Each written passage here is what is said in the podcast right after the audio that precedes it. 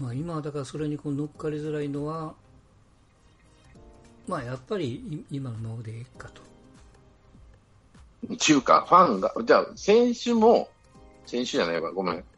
企業側も、うんファンも、まあ、選手も、このままでいいんじゃないのって思ってるわけみんなが。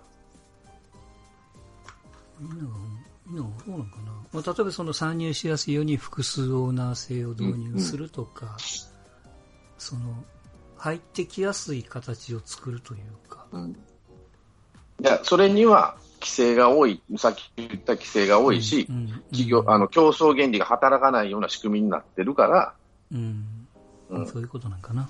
うん。それは伸びる、伸びる産業じゃないと思われてるんやけども、うん。とりあえず注目だけ、注目度だけはなんやし、あると。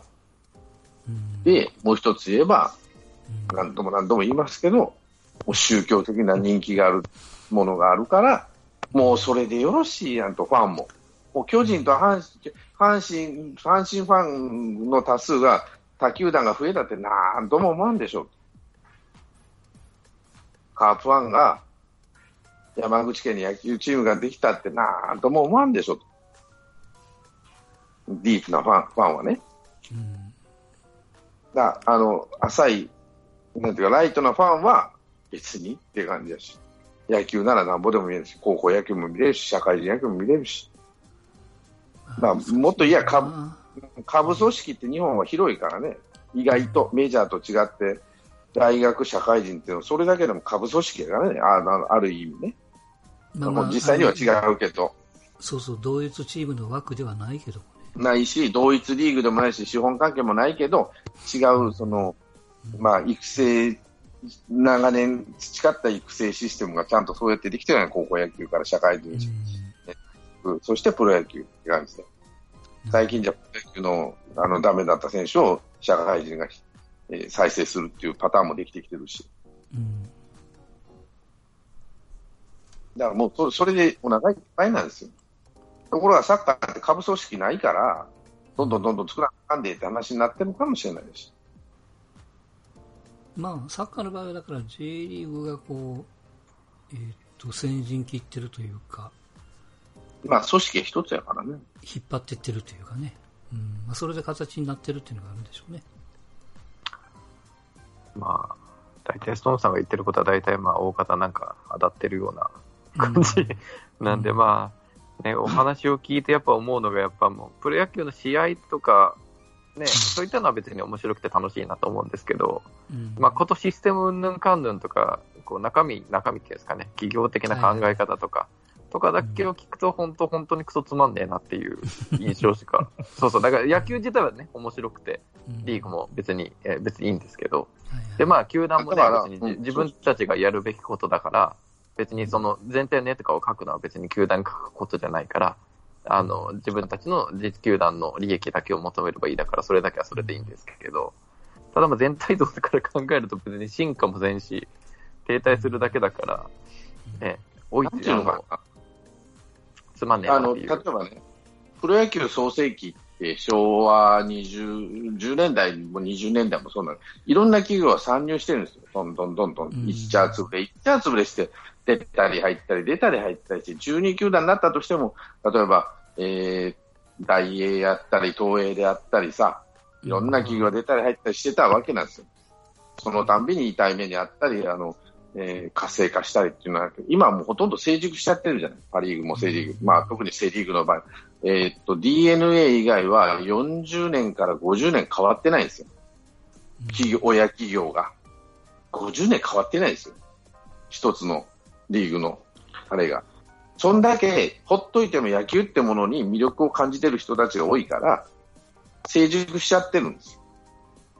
片っぽでね。片っぽで。だから乗っかるだけでいいわけなんです。だから努力なんかしないよね。うん、そうでしょうね例えばサッカーなんかは成成熟してないじゃない。まだサッカーに言われない。でもサッカーって50年も60年もやってんだけど、プロ化したのはこの20年なんで、これからなのかもしれないけども、野球の魅力っていうのは、80年どこじゃなくて120年や、100、110 100年以上やってるわけだよね。で、例えば高校野球100年経ってるじゃない、100回大会、第100回大会でね。で、野球の見る目っていうのは、その、基本として日本人っていうのはすごい高いと俺は思ってるわけ。なので、面白い、面白い野球か面白くない野球かは別として、野球ってものをやってると、それなりに見てくれるんですよ。サッカーとか違うのはそこら辺かなと思う。まだまだ、ただ彼ら 100, 100年後にサッカーがどうなってるか俺は分かんないけどさ、いないから。それぐらいの歴史の重さっていうのは、一応文化の重さ、作られたものですけど、文化、土着の文化なんでね、野球だって。もう日本の野球なんてもうそういうもんでしょ。カレーライスとラーメンと一緒ですよ。中国のもんインドのもんだけども、もう日本のもんじゃない。片せっかくあの、出演していただいたんで、小島さんどうですか？いろいろお話を聞いて、このいろいろなお話いかがですか？なかなかね、あの、こんな話になると思ってなかったから、ぼーっとして勉強させていただいてるって感じですけど。いやいや、みんなそうですけども、はい。もうこあだけどうん。あの、うんあ、はい。やっぱり、確かになんか、12球団というか、12社、会社の社の、12社の闇カルテルで、うん。戦後ずっと共同体としてやってきたでしょうね。うん良い、も悪くも。でうんだけどもう、そろそろ、どうでしょう？制度疲労は間違いなくしてるので、変えていきたいところですね。変えていった方がいいかどうかはちょっとわからないけど、はいはい。なんか変えていった方が、もっと新しいこととかうん起きそうな気がしますよね。間違いなく。うんうん。うんうんうんだから野球ファンやめればいいのに。だからファンが望んでるかって言ったら望んでないんですよ。ああ、なるほど。ジャイアンツファンもタイガースファンもカープファンも望んでないの。なんでかって言ったら宗教だから、お神様さえ拝んどりゃいいわけですよ。何にも、まああとは必要ないの。ちょっとだけ表現を変えると、やっぱファンが甘やかしてるんやろね、もまあ、それもあります。う。うんただ、それってのはそこまでやった努力って、80年間やった努力なんです。しても努力が分かった。上でですよ。だからそのファンが甘やかしてるっていうのは、いろんな若い世代も出てくるわけじゃないですか、野球を。うんもう CS が当たり前の世代が今野球を見てるわけですよ。うん。一番同士が争ってる日本シリーズじゃない形の野球が至極当たり前っていう、その、あこう新しい世代というか若い意見というか、まあ、なんていうかな、発言力がなかなかこう、発言が通らない、ファンの間の階層も、ややこしいことになってるんですよね、その歴史があるがために。そう僕はね、今話を聞いてね、ビル・ゲイツじゃない、誰だったかな、スティーブ・ジョブズかな、求めてるものを作ってるもんじゃ意味ないよって言って、iPad とか確か出し言言ってましたよね、あの、うん確か。はいはい。そうそう、だからなんかね、そういうものをこう、見てみたいなっていうのをなんか、確かにファンは求めてないのかもしれないですけどね。ただまあと、うん。あ、そういったでこもね、そういうものを作れるっていうのは日本人は非常に苦手かもしれない。プロ野球だけじゃなくて、他のスポーツでも相撲でもそうじゃない。相撲ってすっごい人気あるでしょ。あんな保守超保守的な、全くルール変わらない。全くやり方変えなくても、未だにすごい人気じゃない。でしょ？すごい人気なのかね、あれ。すっごい人気ですよ、相撲って。めちゃくちゃありますよ。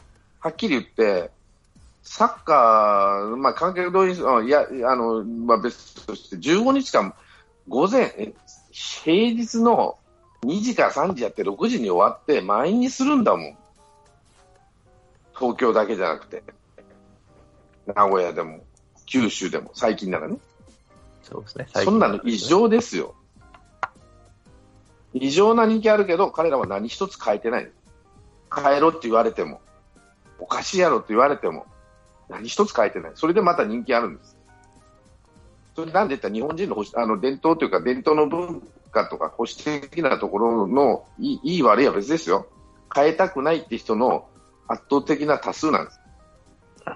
まあでも、大相撲はもう大相撲の世界だけで競合がないですからね、世界的に。でも野球は、ねメジャーがあったりとか、いろいろ要はあったりとかで、いろいろ競合があって、まあ、に似て非なるものがあるじゃないですか、結局は。だから、ね、大相撲は確かにちょっと本当、べ別物ですけど、ていうか、まあ、スポーツなのかっていう話ですけど、大相撲はね、審議だから。いや、信じでは全く、俺は信じではないと全く工業っていう、じゃあプロ野球も工業だっていうことですけど、ちょっとまあまた別のカテゴリーじゃないですか、あれは。でもまあ、プロ野球は工業ではありますけど、スポーツではありますから、それは。うん、だからね、なんか、まあまあ、スノーさんおっしゃることも十十分わかるんですけど、そろそろなんか違う形、まあ別にそれがエクスパンションとかでもなくてもいいんですけど、なんかこう、ずっと同じことをやるよりは何か違うものを、こう、意識してなかったことを見ることによって、なんかまたより好きになるっていうものが出てくんじゃないのかなっていう。だから新しいファンを獲得しましょうねっていうのは分からんでもないですよね。子供とかね、中学生とか、高校生とか、まあ少子化に向かっていくんだけど、じゃあ新しいファン獲得しましょうねって言ったときに、あたどういうやり方でやっていいかわからないっていうのもあるから、じゃあ新しいものを獲得しているものって何、まあ、SNS を利用したりとか、そんなものは、うんそそそういうことなのかどうなのか俺はわからないんだけど、いや今いる固定客ファンが崩れるような新しいやり方は、こういう相撲と一緒でやんないと思いますよ。相撲だって伝統と文化があるから、崩す崩すような、崩すようなことはしないでしょ。バカじゃないんだから、だったら新しい。いものって何をやるんですかって話になる。うん、そうですね。例えば新しい球団ができたからって言って、既存の球団ファンは嫌になりますか？嫌にはなりませんけど、興味はないですよね。どこに対して？その新新ししい球団に対して。あんま巨人フりね。ァンは、巨人ファン、まあ、巨人ファンや巨人阪神の人は楽天のことなんて全く何も興味ないですか？ああ、近鉄の代わりうん。でしょ。全く？全く？そ何もそそんなそれ以外は程度でしょ。ないでしょうね。ただの対戦相手。でも多分、楽天頑張れたまあ、それ変な話ですけど、ソフトバンクファン、当時ソフトバンクファンだった俺も、まあ、巨人から離れてしまったら、巨人のイメージなんてそんなもんですよ。うんああ、だからそんでいいん。だねって。そうそう、それでしょ。うんだから別にそれは、エクスパンションの球団が、ファンが別に好きになってばいいだけであって、基本的には、それ以外は対戦相手なわけじゃないですか。うんだから、別に対戦相手がエクスパンションのチームになるわけであったから、別にそれに対して巨人ファンが、そんな名もない球団と試合するの嫌だから、巨人のファンやめようっちゃなんないじゃないですか。うんってなると別に影響はないじゃな。いですか。いや、増やしたかって、その、増やしたのが、300万人、300万人の観客動員数を求め、うん、引っ張られるかどうかっていう問題もあるわけですね。300万人か。そうやってこう、どん。どん。どん。どん。こう、ハードルを上げていくと、もちろん。何もできなくなるん。ですけど、とりあえずこうやっていく、まあそれがエクスパンションじゃなくてもいいですよ。じゃないでもいいですけど、まあその、例えば外国人を増やすなり、DH うんぬんかんぬんとか、まあ、ね、例えばドラフトのやり方とか、完全ウェーバーにするとか、自由獲得競争とかも、まあいろいろあるんですけど、何か、こう、過去やってきて、過去問題があったから、それを引きずって、こう、ずっと、こう、このままでやっていこうというような世界よりは、あの、なんか新しいものであったりとか考え方っていう方向に行ってほしいなって単純に思ってるだけです。多分小島さんもこっちの方に近いですかね、考え方としては。ね。ええ。うんですよね。だから今を否定するっていうわけでは完全にはなくて、全然。ではなくて。じゃあ俺別に変えるもんなら変えてみろっていうところなんです。じゃあ何をやるんですかっていうところなんです。例えばね、うん例えばね、えーっと、ドラフトやめましょうとか、そんなもん、ジャイアンツなんかもう、もろ手上げてやり、いやいや、ね。さっさとやめてくれってなっちゃうわけでしょ？それで、じゃあ既存の球団が喜ぶようなことやって、じゃあ新しいファンが獲得できるんですかって話なんですよね。ちなちなみに、小島さんからすると何が、どういったのが見たかったりとかします？すみません、僕がちょっと振ってるみたいな感じで申し訳ないですけど。プロ野球で、はい。の試合はい、なんか、なんか新しい何かが変わるってなった時には、どういった、こう、内容とかっていうのがあるとっていう。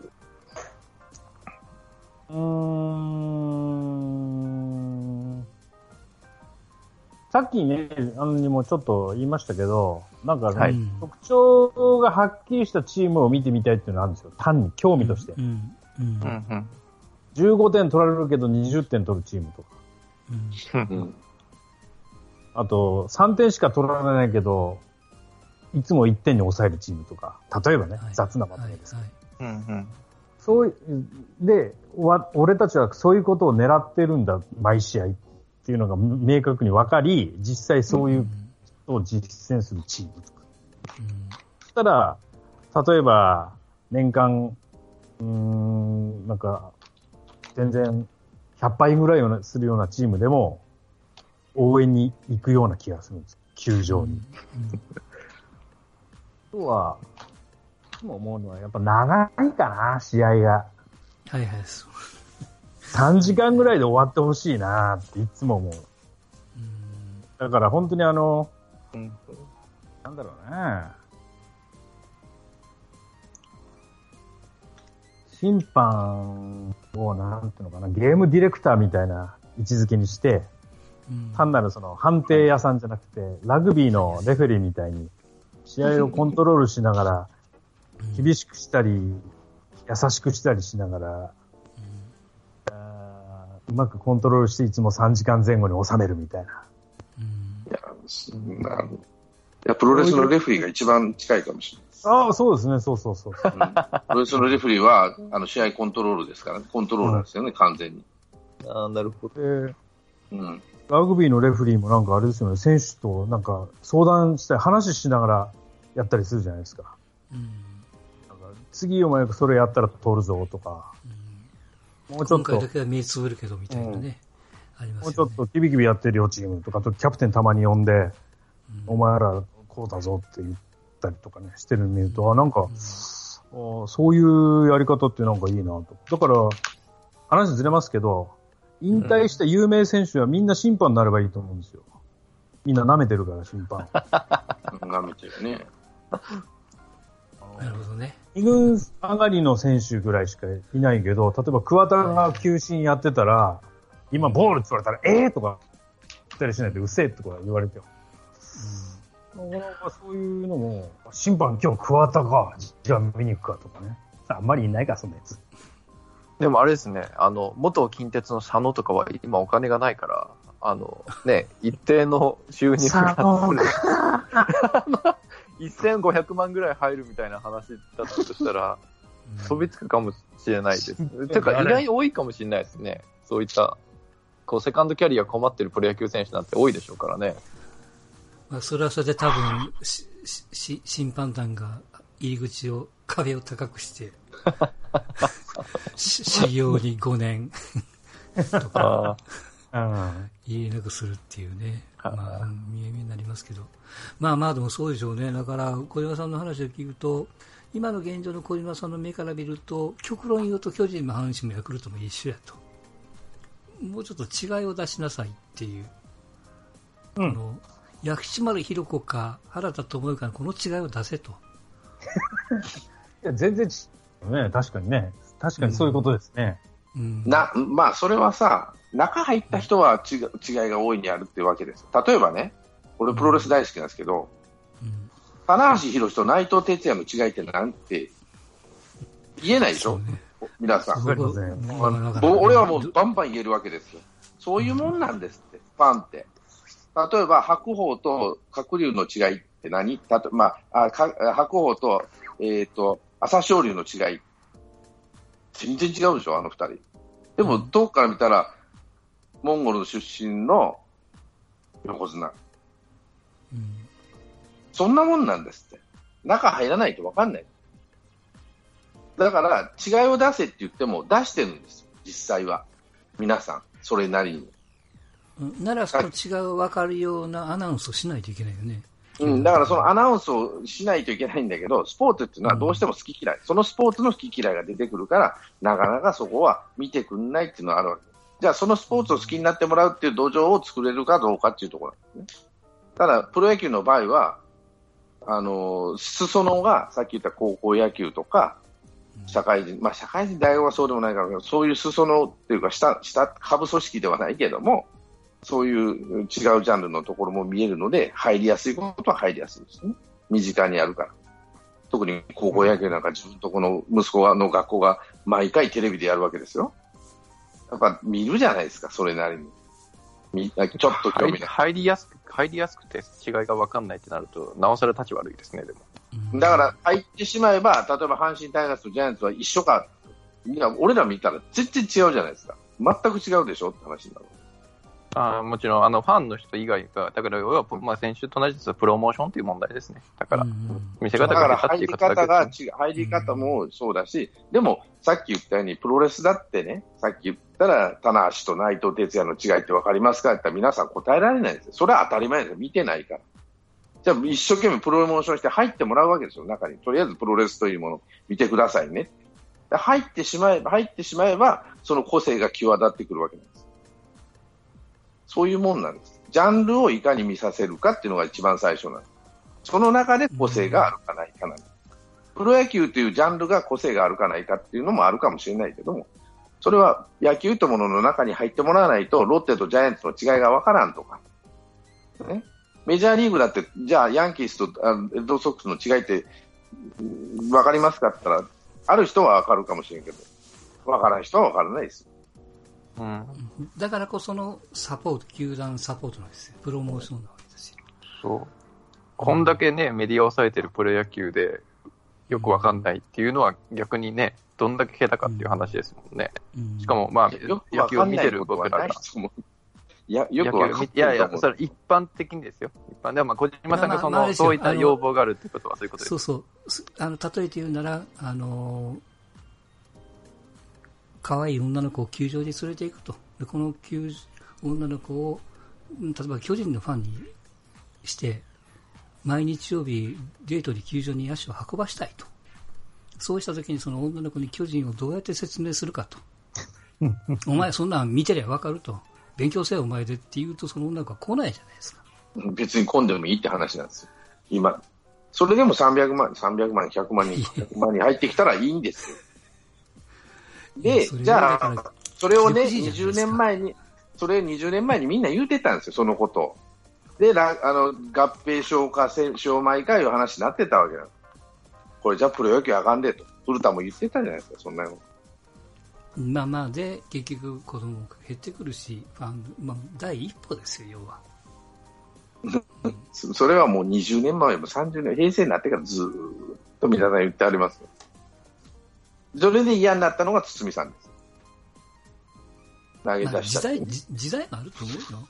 ううんその時代や、うんだだから変えないってわけじゃないけども、淘汰はされていくと思う。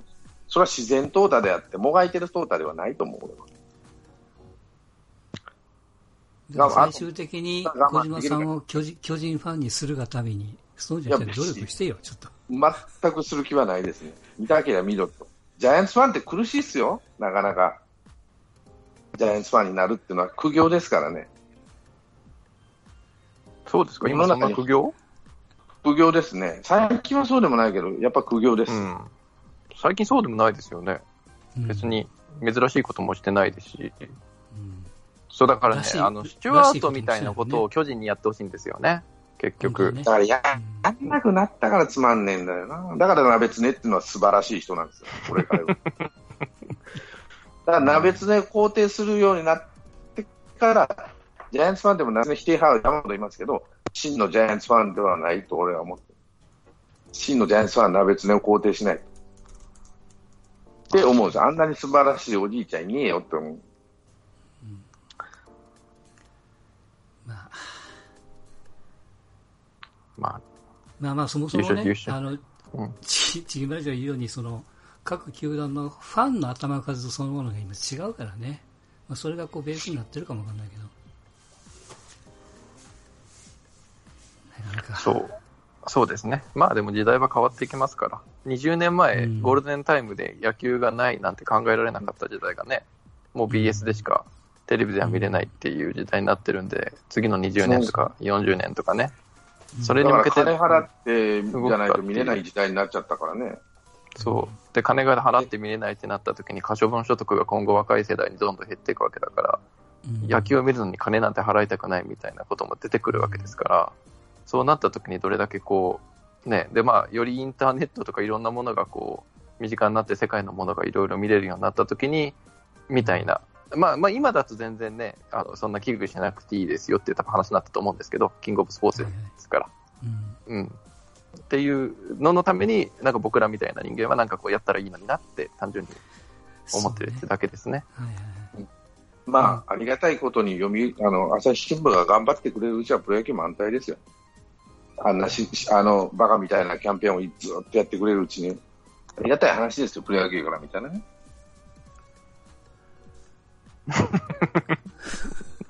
いやまあ、まあ、本当に、やっぱり分かりやすく言うと、やっぱりストーンちゃんにも宗教なんやろな。だから何回も言うんだよ、宗教なんやって、これは。だから野球が好きやけど、じゃあ阪神ファンにとってつくづく思う。野球好きな阪神ファンっておると思いますよ。10人集めたら、3人か4人じゃない。あとの7 6、7人は、阪神タイガースが好きなの。なんでったら、もう宗教。説明できないの。だってイスラム教徒の方になんでイスラム教徒なんですか？って親がとか言うのあるかもしれんけど、やっぱり流れで、宗教の流れで教えが良かったっていうのもあるかもしれないし、それそういうもんなんです。宗教って理屈じゃないでしょ。それと一緒ですよ。で、そういうもんって、日本で、そういう、例えばヨーロッパやったらサッカーなんかもしれない。もう、なんか宗教的に好きなもの。それはたまたま日本では野球なんです。うん。そこに入り込む余地はあんまりないんです。はい。そういう宗教、宗教を作れた阪神と巨人は強いよと、どんなことがあっても。どんだけクソチームであったとしても。うんこんばんは。はい、どうも。おす、あら、お疲れ様でございます。すいません、遅くなりまして。はいはいはい。阪神は、そうです。チキンです。巨人と阪神は修行そうですね、宗教です。宗教ですよ。はい。まあ、なかなか改革しようにも、改革、まあ、やらないのかできないのか、まあ、いろんな要因があるんでしょうけど。そうですね、あの、宗教法人を変更、変えるっていうことは、なかなか難しいですからね。難しいですよ。例えば伊勢神宮がさ、あ、人が減ってきたりなんかしようかって、一切やらないでしょ、それと一緒ですよ、もう。ここまで来たら。先週のね、うん。放送聞いてて、やっぱまさに須藤さんのおっしゃる通りでよ。うん。うん。多分、この宗教に染まってないと分かんないです、この感覚は。うんあそうでしょうね、多分。だから強いとか弱いとか関係ないんですよ。うん。だから苦しいですよ。だから要は負けると、ジャイアンツが負けると苦しいけど、ジャイアンツが辞めるかって辞めないじゃん。阪神ファン辞めるかって辞めないでしょ？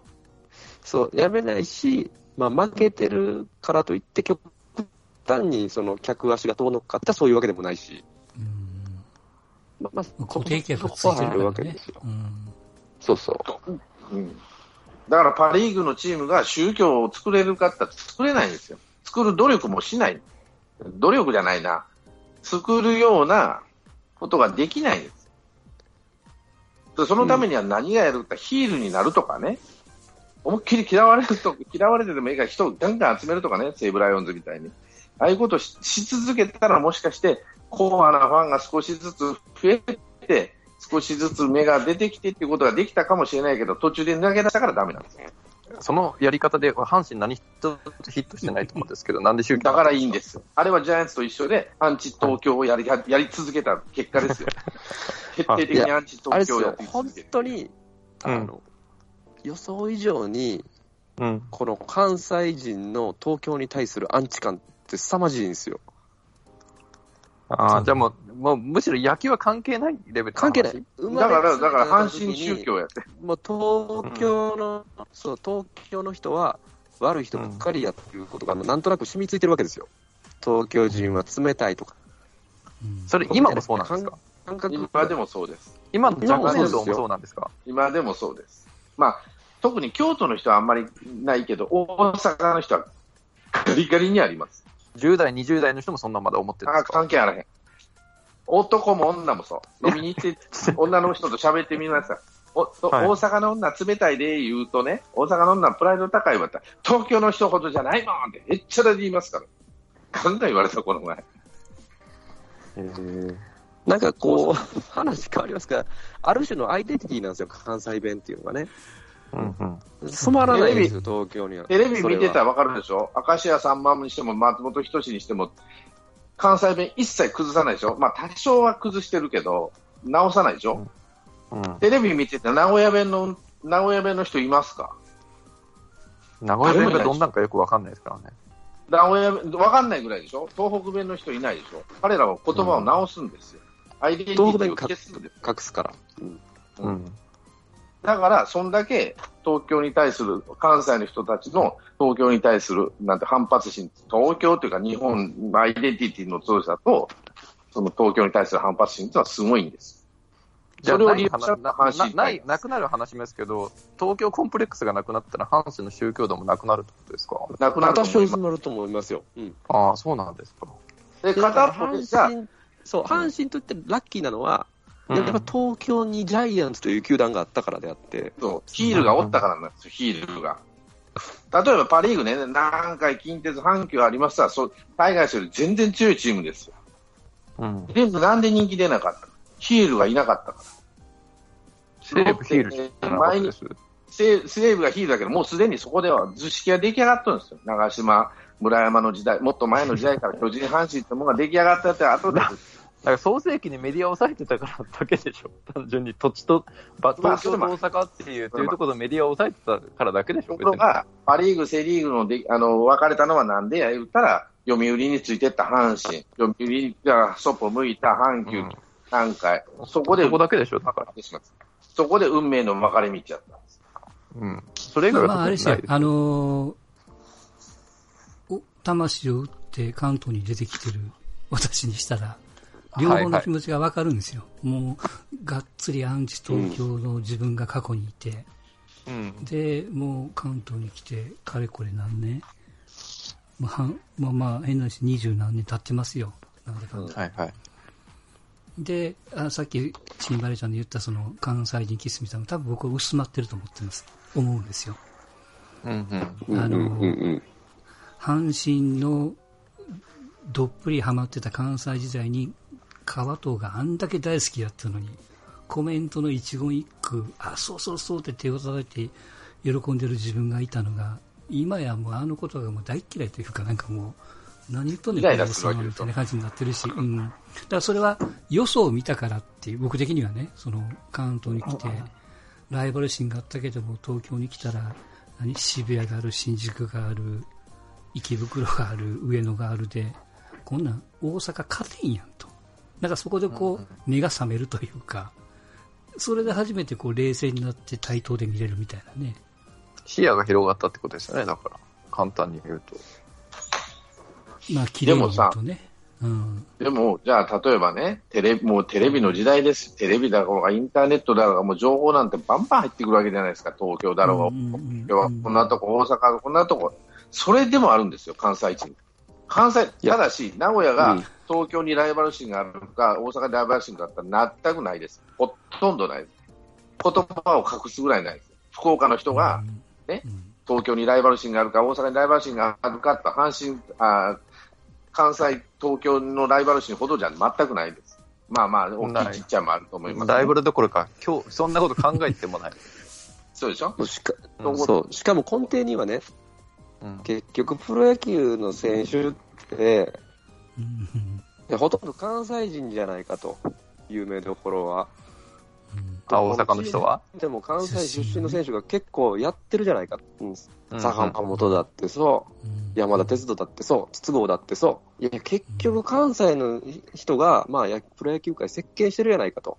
うんうんう。というんことで、割とその、まあもちろん阪神、勝ってほしいけど、阪神、関西人少なくなってるし、ちょっと若干僕は愛が薄まってるところはあるけれども、うんうん。あまあ、全体見て関西人が多いから、まあ、それは誇りに持ってて、すごい。うんで、そういうそういう人だって、インタビューとかでも関西弁で喋るじゃないですか、やっぱり。うんだから、だから、あのね、あの、檜山が人気あるんですよ。関西のテレビで、テレビ局では。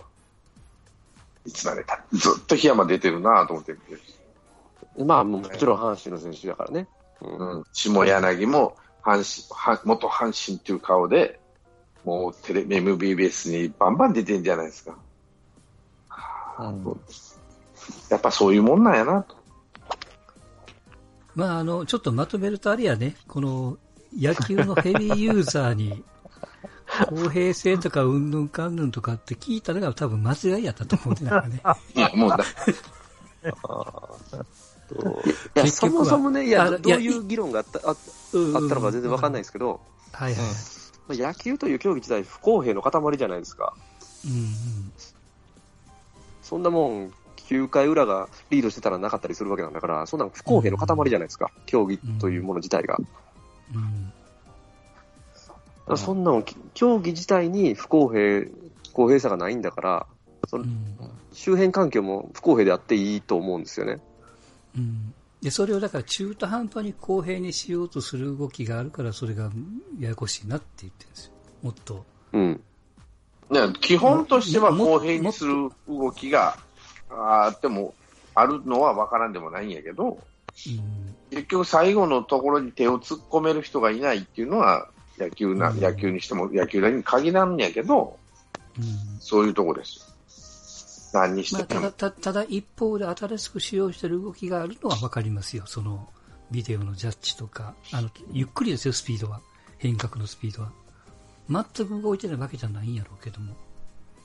うんまあ、それも、あーその、他の世界というか、他のスポーツとか見ちゃうと、小島さんがさっき時間が長いとおっしゃったのも一緒で、ちょっとそれをもっと気にして、球界として変えようやっていう動きすらないのがちょっと、もどかしいなっていう。うん、なあ、ね、ないと思うし、どうなんやろな。で、これ野球にどっぷり使ってると3時間なんか短いって多分言っちゃうんですよ。で、これがだから、だから他のスポーツを見てる人からしたら長いって言うから、それを野球ファンに言わしたら、じゃあ見るなで終わっちゃうわけですよ、要は。うん宗教ですね。宗教やから見るな。本でもええと。異教徒に、異教徒に対しては厳しいですよ。なかなかね、エホバのまあ、えー言っちゃいかんねことです。よこれ、ここから先は言っちゃいか。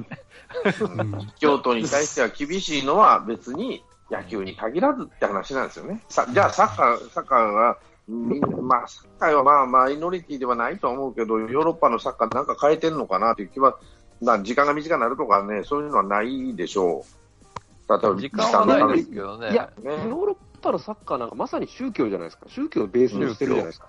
宗教よ。うん。ね、セレティックスとレンジャーズなんてプロテスタントとかですもんね。うん確か。うんそうそう。根根底にそういうものがあるからね。うんうん。宗教ベースでしょ？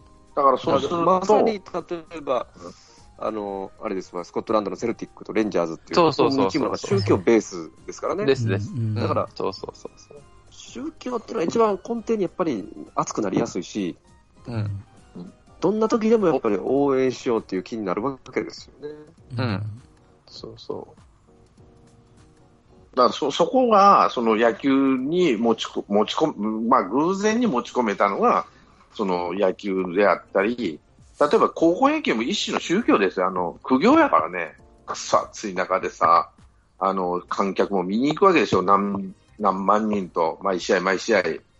うん。そのあの世界トップレベルのプレーじゃないんですよ、拙い高校生の、ね、プレーをもう何万人と見に行くわけですよ。あれ、宗教じゃないかって何しに行くんやって話ですよ。メッカに行くあのイスラム教徒みたいなもんですよ。モス ムスリムみたいなもんですよ。しんどいのに行くなとかさ。あ、別に宗宗教であることは別にいいんですよ。うんそのね、別にサッカーでもそういうの多多いですから。だから、その、リーグとかそういったものがどうやってこう反映したから、なんだろうな、例えばプレイヤーリーグとかだったら外国のオーナーとかっていうのをどんどん入れていって、お金をどんどん増やしていって、外国人枠とかっていうのはなんか、まあ、あれは EU の絡みがありますけど、とかっていうのをこうもうほぼ撤廃したりとかしてみたいな、そういったことをやからってるじゃないですかしたら。どうするんやろうな、イングランド。多分ね、あれはそんなに影響しないと思いますよ。っていうかもう無視できないマーケットになってるんで、そういうこう拡大してるみたいな感じとかだったら面白いなっていうんですけど、なんとなく話聞く限りだとプロ野球ってこう拡大路線ではない感じがするじゃないですか。それがね、それちょはっとこう、ああれです。うん。うんどうやっぱ各、やっぱね、各球団ともに、その、まあ、今回、うん、まあ、また第一戦目、第一節目ですけども、うん、やっぱこう、しなんか集客ばかりに目を取られすぎて、その、結局ファン、ちゃんとついてないんじゃないかってパリーグのチーム見てると思うんですよね。うん。これ、あの、よく、巨人、阪神、広島って多分、比較的、比較的じゃねえな、がっつりついてると思うんですよ。広島はまあ、最近強いからっていうのはもしかしたらあるかもしれないですけど、他の球団どうなんですか、うん。なんかパ・リーグを引き合いに出されるんですけど、DNA とかヤクルト、広島、DNA は、中日。は、いや、もう宗教感がなくなってきたんで、教祖がいなくなったからダメになったんです。そう、だからな、なんとなくねその、阪神、広、阪神、巨人を出して、パ・リーグがダメじゃないかっていう論だと、その他セ・リーグってどうなんだろうなパ・リーグダメ、あのね、僕で言うと、どういう基準で判断してるかというと、ホうん。ホームにせあの観客が入るのは当たり前なんですよ。地元やから。うんうん。あの、ビジターの時にどれぐらい入るかって僕思ってるんですよ。うんうんうんうん。うん阪神やったら、東京の開催の時にどれぐらい部が入ってるか。まあ、今回千葉ロッテ見てても、ロッテより多いっす。間違いなく。阪神多いね、多かったね。うんうん。でもね、逆にね、甲子園でじゃあどこが多いかって言ったらロッテなんですよ。はあ、はあはあビジターチームで。まあ、広島は置いてきますよ。広島それは多いですよ、うんうんうん今どこでも。うん。ロッテ多い。楽天少ない。うんオリックス少ない。うん。だ要はね、その、結局地元にファンが来るのはまあ当たり前。ビジターにいるっていうことはやっぱ全国区にいる。あつまり宗教感があるっていうことかなと思うんで。ロッテは宗教感あるんだ。まあ、ありそうな感じでするね宗教感あ。るでしょ、応援も見たら分かる。うん。他は？ただ DNA とたか、だ信者は少ないけどね、そこそこやっぱ入る、は入る、入る。他のパリーグの球団って、まあ入らないですよ。パ・リーグ。だからね、その、まあ西武とか、うん。楽天なんか100人いないと思いますしね。まあ、言ってたね、前。例えばさ、さっき言ったあのヤクルトなんか、さっきじゃない、ヤクルトなんかは、要ジャイアンツののカウンターなんですよね、関東地区の。はい。うんなんで、そういう人たちが来る土壌にもなってるし、えっ、と、阪神ファンとか、広島ファンの受け入れ先、関東の。うん東京ドームやったらジャイアンツファンがいっぱいになるんですよねね。。うん。その受け入れ先として土壌もあるからっていうことね。はいいかに、はいうん。その地域密着だけじゃダメなんだっていう集客感を作るには、だからまあ、要はだから全国的にファンがおるか点在してるか、集中してるかの違いでしょ？そうそう。だから、うんマーケティング、マーケットをその地元志向にしちゃうと、うん。それ以外来おへん。ファンは広がらないんですよ。うんうん。そそれは、まあ、俺も地そう一時期は結局、うん。まあもちろん基本はだから地元志向で地元のファンを増やし、その次に展開していくわけですよね、全国に。うん。そうでしょうね、考まあ、え方その途中だと思いますよ。うん、だからまあ、途中にしてはそれが長ない。いや、まあ、それだから基準をこう、さっき言ったように、巨人、阪神、広島に置くと、いやけどそうそうでしょうないやいやいや、。そこに基準をまでいかんでも、例えばロッテが、せめてヤクルトレベルとか、言いた言い方悪いけど、ロッテ多いんじゃないですか？え違う？多いけどヤクルロッテは多いけど、ヤクルトレベルまでまだ来とんのかな、そこまでは分かんないけど、来てる絶対来てる。ヤクルトより多い。ああの、甲子園を見てると。うんあの、しかも応援も宗教チックやし、DNA と比較したらどうですか？あ DNA より絶対多いロッテの方。あホークスはどうですか？バンクは。いや、ホークスは少ないですよ。だからまあ、九へ州、ーあそこは九州少ない。まあ DNA、ヤクルトと同じぐらいちゃいます？東京でホーム試合したらガンガン入るのにね。ホークス。まあ、やっぱか、そう、土壌が違うんですかね、関西と。南海がもっとあるから意外だね、意外に。あ入るかな？いやもう何回だって、ホークスは何回じゃない何回だって全然何回だって土壌が少ないから、ああ、そっか。もともとそんなにパイがなかったってことか。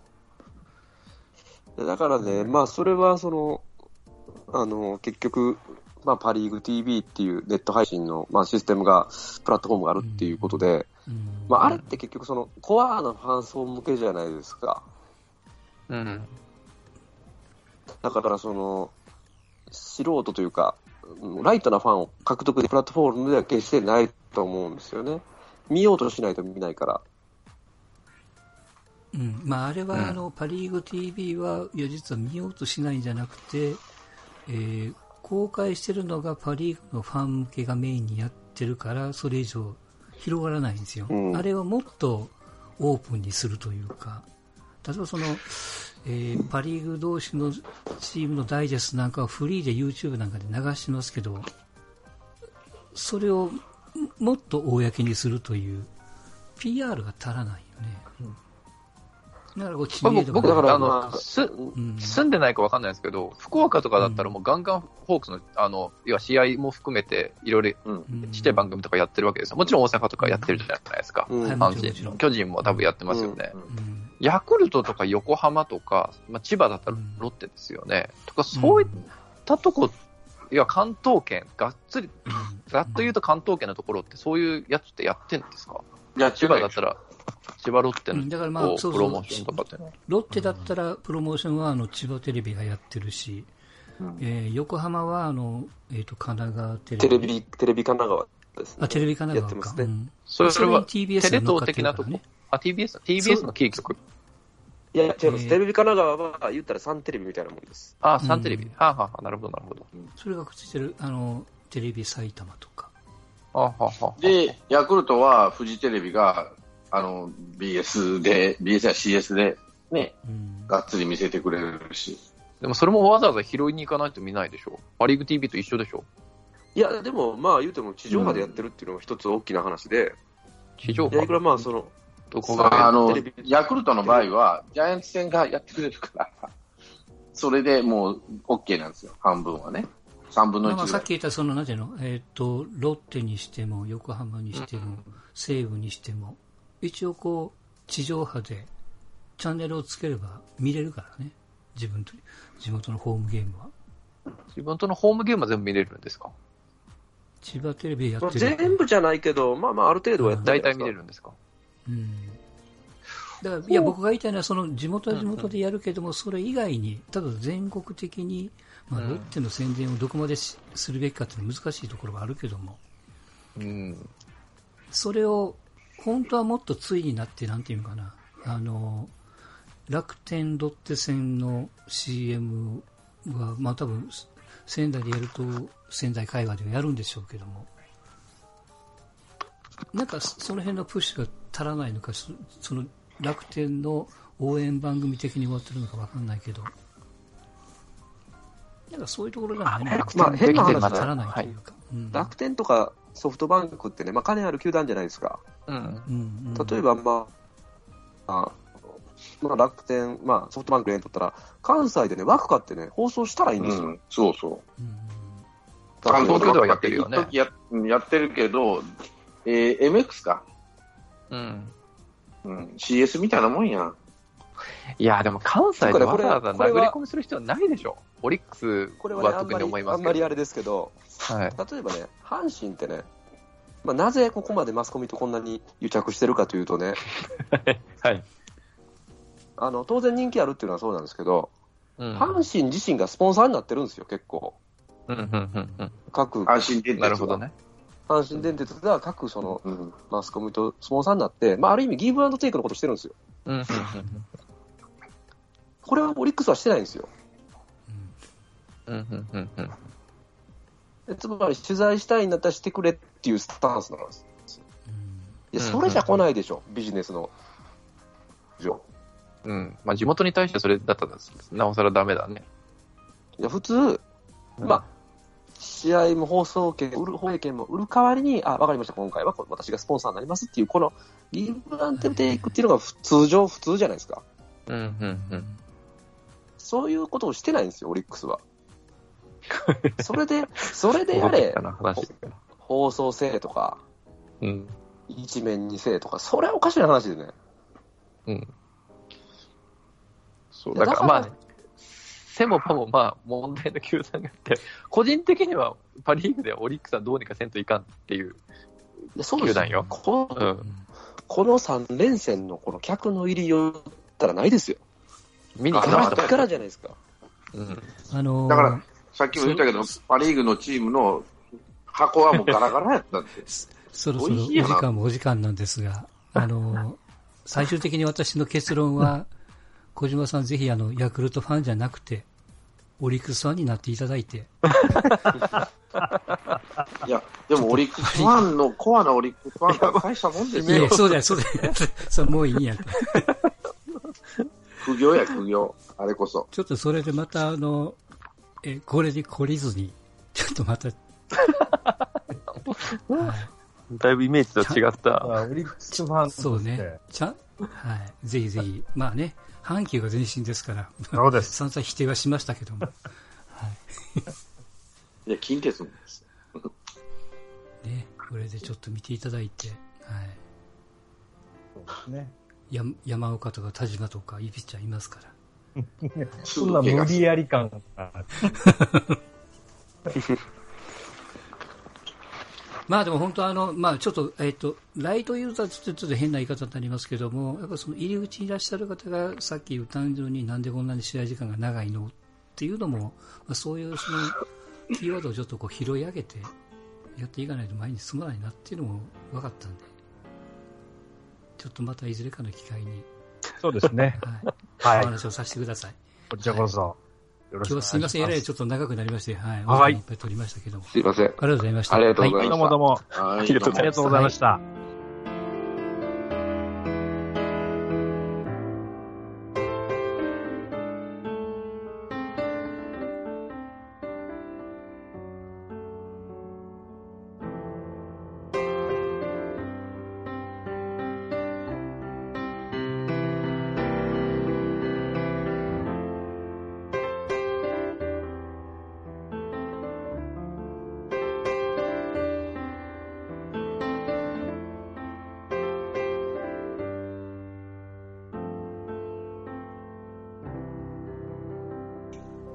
小島さん、感想。